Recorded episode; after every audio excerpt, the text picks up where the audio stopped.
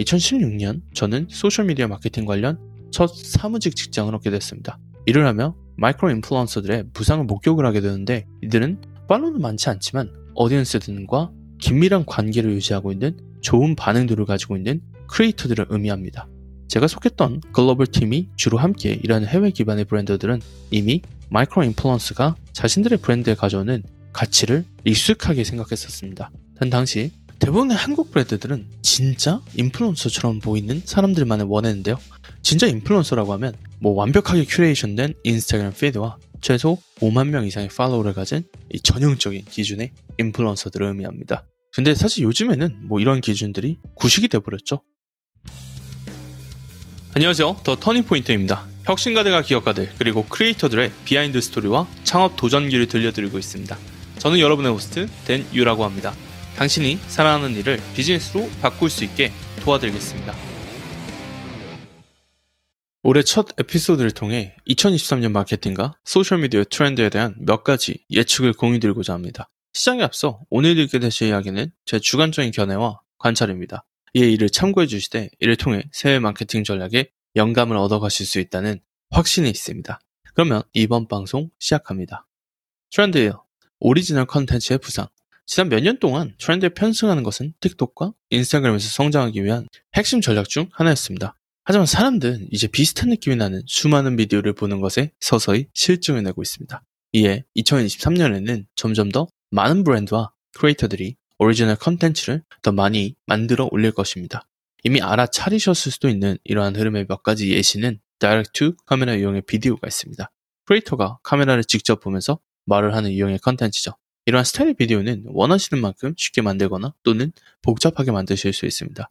마이크와 조명, 삼각대, 그리고 background 등 모든 조건이 구비되어 있어도 되고 휴대폰을 들고 거리를 걷거나 차에 앉거나 소파에 누워 있거나 하는 selfie 스타일 비디오를 촬영하실 수도 있습니다. 이러한 비디오는 다음의 용도로 자주 사용됩니다. 의견 공유, niche한 주제, 관련 대화, 스토리텔링. 저는 개인적으로 초보 크리에이터들에게 좋은 포맷이라고 생각을 합니다.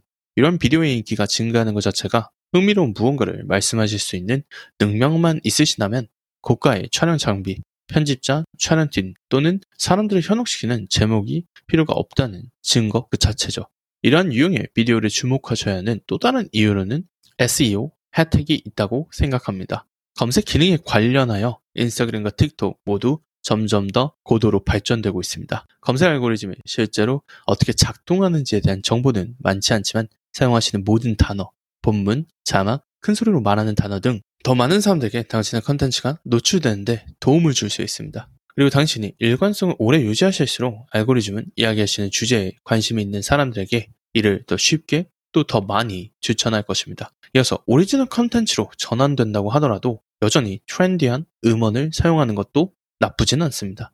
따라서 여전히 인기 있는 오디오도 사용할 수가 있죠. 다만 다른 사람들의 trendy한 영상 또는 춤을 무분별하게 모방하는 대신에 당신만의 고유한 아이디어를 영상에 담기 위해 노력하셔야 됩니다. 결론, 사용하시는 오디오는 trendy해도 되지만 제작하시는 비디오 콘텐츠는 독특해야 한다. 트렌드 2로 넘어가 보겠습니다. 트렌드 2는 진정성, 솔직한 모습입니다. 브랜드나 creator로서 또는 단지 사람으로서 진실하고 신뢰할 수 있고 또 접근하기 쉬운 것은 더 이상 새로운 트렌드가 아닙니다. 하지만 저는 한국이 몇몇 다른 나라들에 비해서 이러한 분위기에 있어서만큼은 약간 뒤처져 있다고 좀 느끼는 편인데요. 이를 따라잡기 위해서는 시간이 좀 걸릴 거라고 생각을 합니다. 다만 만약 당신이 이러한 분위기에 동참을 하기로 결정하셨다면 스스로 선구자들 중 한 명이라고 생각을 하실 수가 있을 것 같은데요. 마케팅에 있어서 진정성이란 무엇일까요? 몇 가지 한번 예시를 들어보겠습니다. 먼저 low production 컨텐츠입니다. 앞서 언급드렸듯이 DIY의 natural 모습과 느낌의 동영상들이 증가하고 있는 추세입니다. 모델들을 주로 활용했던 세련된 브랜드와 비즈니스 또는 편집이 심했던 광고들은 현재 실제 고객들이 제작한 lo-fi 느낌의 리뷰, 튜토리얼, 언박싱, 제품 데모와 같은 컨텐츠들로 대체되고 있는 분위기입니다. 또 유료 광고는 광고 단가 상승 및 또 정확도 이슈 등으로 인해서 전반적으로 감소하고 있는 추세입니다. 유저들이 가볍게 만든 컨텐츠들은 일반 광고 또는 홍보 게시물보다 일반적으로 반응이 훨씬 좋으며 브랜드와 사용자 간의 신뢰를 형성하는 데도 도움을 줍니다. UGC 외에도 근래에는 브랜드 behind scene 컨텐츠도 종종 쉽게 볼 수가 있는데요. 뭐 가령 디자인 과정이라든지 제작 공정이나 사무실, 또 팀원 등등 여러 가지 내용들이 있습니다. 또 사용자가 직접 제작한 컨텐츠인 UGC는 인플루언서 마케팅과도 관련이 깊습니다. 인플루언서 마케팅 역시나 변화하고 있지만 여전히 이 안에서의 지배적인 트렌드는 인클루시비티입니다. 다양성을 의미하는데요. 2016년 저는 소셜미디어 마케팅 관련 첫 사무직 직장을 얻게 됐습니다. 일을 하며 마이크로 인플루언서들의 부상을 목격을 하게 되는데 이들은 팔로는 많지 않지만 어디언스들과 긴밀한 관계를 유지하고 있는 좋은 반응들을 가지고 있는 크리에이터들을 의미합니다. 제가 속했던 글로벌 팀이 주로 함께 일하는 해외 기반의 브랜드들은 이미 마이크로 인플루언서가 자신들의 브랜드에 가져오는 가치를 익숙하게 생각했었습니다. 단 당시 대부분의 한국 브랜드들은 진짜 인플루언서처럼 보이는 사람들만을 원했는데요. 진짜 인플루언서라고 하면 뭐 완벽하게 큐레이션된 인스타그램 피드와 최소 5만 명 이상의 팔로워를 가진 이 전형적인 기준의 인플루언서들을 의미합니다. 근데 사실 요즘에는 뭐 이런 기준들이 구식이 돼버렸죠. 사람들은 겉보기에만 완벽해 보이는 로봇 같은 인플루언서들에 싫증이 났습니다. 사람들은 진짜 모습을 보고 싶어 하죠.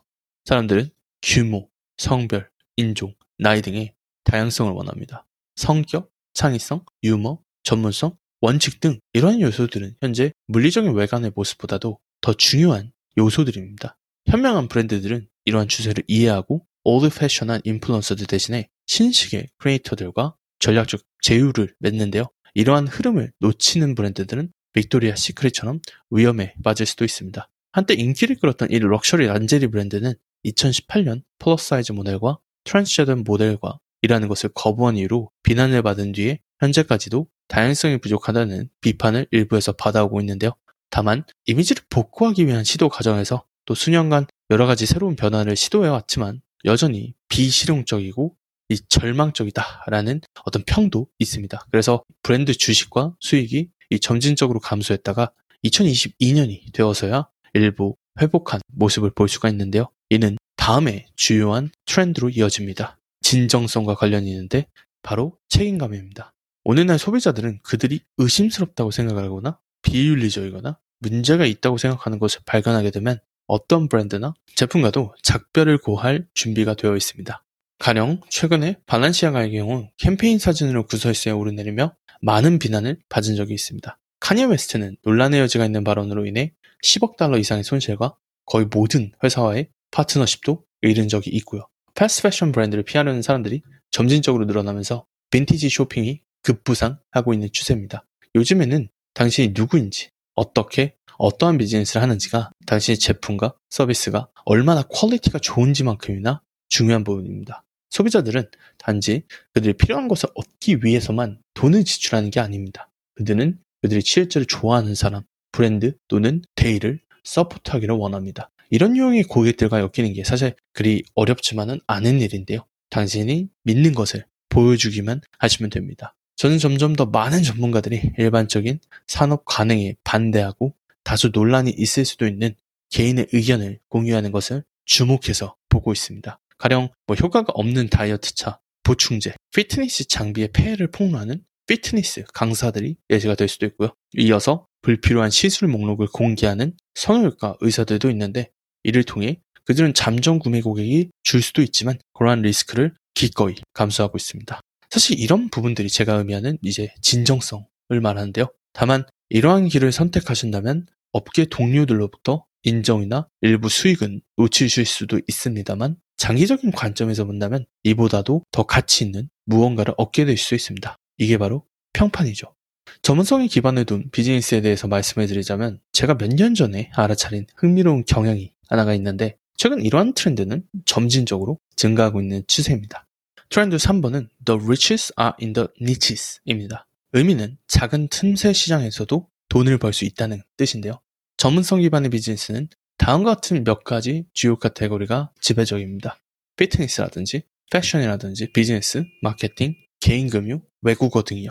그러나 시간이 지남에 따라 이 규모가 훨씬 작고 고도로 세분화된 틈새 시장에서도 다양한 전문성에 대한 요구가 점점 더 많아지고 있습니다. 뭐 가령 제 수강생들만 보더라도 반려견, 행동 전문가, 홈 가드닝, 플란테리어, 아이패드 드로잉, 캘리그라피, 수납 정리, 아이 경제 교육 등의 주제로 틈새 시장에서 수익을 낸 케이스들도 있습니다. 이뿐만 아니라 뭐 조류 관찰이라든지 뜨개질이라든지 다양하고 다채로운 예시들이 더 많은데요. 제가 이야기 드리고 싶은 요점은 수익화에 적합하지 않아 보인다고 해서 당신의 흥미를 결코 쉽게 무시하지 말라는 겁니다. 만일 당신이 진정으로 무언가에 관심이 있으시다면 당신의 열정은 다른 사람들에게 쉽게 퍼지게 됩니다. 당신을 알고 싶고, 당신에게 배우고 싶고, 당신과 함께 일하고 싶은 사람들이 생겨난다는 거죠. 자, 이제 컨텐츠에 대해서 조금 더 자세히 한번 이야기 드려보겠습니다. 2021년 이후로 모든 사람들이 쇼폼 컨텐츠에 관련된 이야기를 하고 있습니다. 다만 2023년에도 여전히 인기가 있을까요? 어, 제 대답은 예전만큼은 아닐 거라는 겁니다. 혹여라도 근데 오해는 하지 마세요. 이 쇼폼 비디오는 여전히 중요한 포맷이지만 더 이상 이것만 중요한 포맷이 아니게 될 거라는 의미입니다. 릴스나 틱톡을 살펴보는 게 재미있는 만큼 당신은 물리적으로 스크롤을 해서 다음 컨텐츠를 계속 찾으셔야 됩니다. 다만 많은 사람들은 실제로 설거지나 달리기, 아침 준비와 같은 일들을 하면서 컨텐츠를 소비하는 것을 선호하는데요. 세계적으로 팬데믹 규제가 점진적으로 풀리면서 사람들은 더 이상 집에서만 일하지 않고 밖에서 시간을 보낼 수 있는 기회가 더 많아졌기 때문에 더 이상 끊임없이 집에서 그랬던 것처럼 스크롤을 내릴 수 있는 시간적인 여유가 이제 많이 없습니다. 그러니까 앞으로는 유튜브 동영상, 팟캐스트 등 long-form 컨텐츠가 크게 늘어날 것으로 기대됩니다. 다만 제 생각에 미래에 우리가 보게 될 가장 큰 트렌드는 트렌드 4번인 컨텐츠의 다양성입니다. 저는 점점 더 많은 크리에이터들이 예전과는 다른 컨텐츠 형식과 다른 플랫폼을 통해서 이 실험을 시작할 것이라고 믿습니다. 여러 플랫폼을 동시에 운영하는 것은 분명 쉽지 않은 일이기 때문에 컨텐츠의 용도를 변경하고 여러 채널을 동시에 홍보할 수 있는 새롭고도 창의적인 방법이 많이 생겨날 겁니다. 예를 들어서 어, 저는 최근에 팟캐스트 에피소드를 홍보하기 위해서 릴스를 활용하고 있습니다. 이를 위해서는 물론 철저한 콘텐츠 계획이 필요하지만 크리에이터들은 이를 위해 필요한 일부 도움을 받을 수 있습니다. 인스타그램은 최근 크리에이터들이 앱에서 직접 게시물을 미리 예약할 수 있는 새로운 기능을 발표했는데요. 이전에는 페이스북 크리에이터 스튜디오나 타사 서비스를 사용해야만 했었습니다. 다만 저는 이외에도 2023년에 다른 플랫폼들도 컨텐츠 예약 업로드 관련 도구를 추가로 내놓을 것으로 예상을 하고 있습니다. 다음 주제로 한번 넘어가 보면요.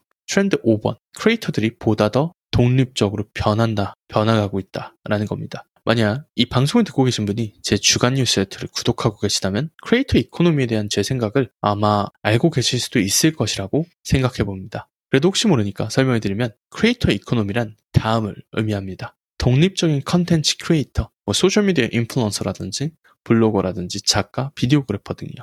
또 자신의 힘으로 구축하는 비즈니스, 컨텐츠 제작 도구에서 분석 플랫폼에 이르기까지 크리에이터들을 지원하는 기업. 그래서 크리에이터 economy의 진화는 세 단계로 나눌 수가 있는데요. 1단계 독립 미디어 플랫폼의 부상입니다. 2000년대 초반부터 우리는 유튜브, 인스타그램, 아이튠즈, 스포티파이, 그리고 최근에는 스냅챗이라든지 트위터, 미디엄, 트위치, 틱톡 등과 같은 플랫폼의 탄생들을 보아왔습니다. 이러한 플랫폼들은 크리에이터들이 재능과 창의력 외에는 아무것도 없어도 무언가를 만들 수 있는 시작의 기회와 독립심을 심어주었습니다. 크리에이터가 되기 위해서 더 이상 프로듀서, 캐스팅 에이전트, 레코드 레이블을 찾을 필요가 없어졌죠. 컴퓨터나 스마트폰이 있는 사람이라면 누구나 거실에서 새로운 커리어를 가질 수가 있게 됐습니다. 그러나 플랫폼 이용에는 항상 위험이 따르죠. 실제로 대다수의 플랫폼이 최근까지도 크리에이터들에게 수익화 옵션조차 제공하지 않았었습니다. 이어서 크리에이터들은 플랫폼의 세태, 알고리즘 변경, 특정 기능 제거 등에 취약한 편이죠. 또 2단계로 넘어가 보자면 인플루언서들의 부상입니다. 크리에이터들이 하는 말을 믿는 사람들이 늘어나면서 브랜드들은 이들의 마케팅 영향력을 인정하기 시작했습니다.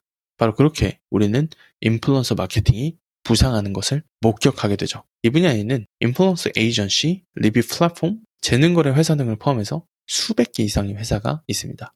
이성적으로는 계정의 컨셉트와 성향에 부합하는 브랜드와 제품들과만 협업을 해서 자신의 컨텐츠 품질을 희생하지 않는 게 바람직하겠지만 인플루언서 마케팅이 보편화되면서 많은 인플루언서들이 중심을 잃고 자신의 계정과 채널을 광고판으로 만들어버렸습니다. 그 많은 크리에이터들이 그래서 패턴을 알아차리기 시작했는데요. 매번 브랜드 deal을 올릴 때마다 그들은 audience들과 맺었던 신뢰를 부분적으로 잃게 되고 또 반응도가 낮아지는 것을 경험하게 됩니다. 이는 최근에 열풍이 불고 있는 크리에이터들의 진화로 이어지는데요. 바로 3단계인 사업가가 되는 크리에이터입니다. 진정으로 독립을 추구하는 크리에이터들은 브랜드들과 유료 광고의 대안으로 새로운 수익 모델을 찾기 시작했습니다. 이는 바로 다음을 포함하는데요. Patreon, Substack 및 Buy Me a Coffee와 같은 구독 플랫폼을 통해 팬으로부터 직접 후원 수익을 얻게 됐습니다.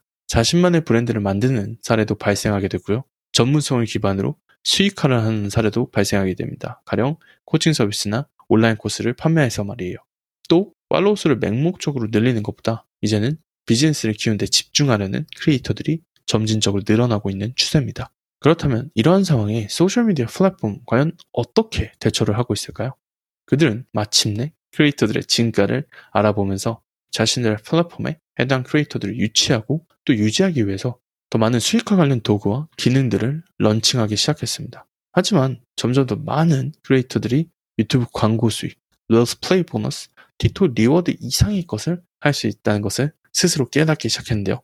따라서 제 예상은 독점 유료 콘텐츠의 증가입니다. 다만 이 컨텐츠는 유튜브 채널 멤버십, 인스타그램 구독 또는 엄청난 수수료를 요구하는 교육 플랫폼을 통해 진행되지는 않을 겁니다. 우리는 점점 더 많은 크리에이터들이 진정한 의미에서 독립적으로 활동하는 것을 보게 될 텐데 그들에게 소셜미디어는 더 이상 생명줄이 아닌 마케팅 도구 중 하나가 될 겁니다. 만약 당신이 이러한 종류의 독립을 추구하는 것이 너무 위험하거나 복잡하다고 생각을 하신다면 제가 준비한 무료 트레이닝을 확인해 보시길 바랍니다.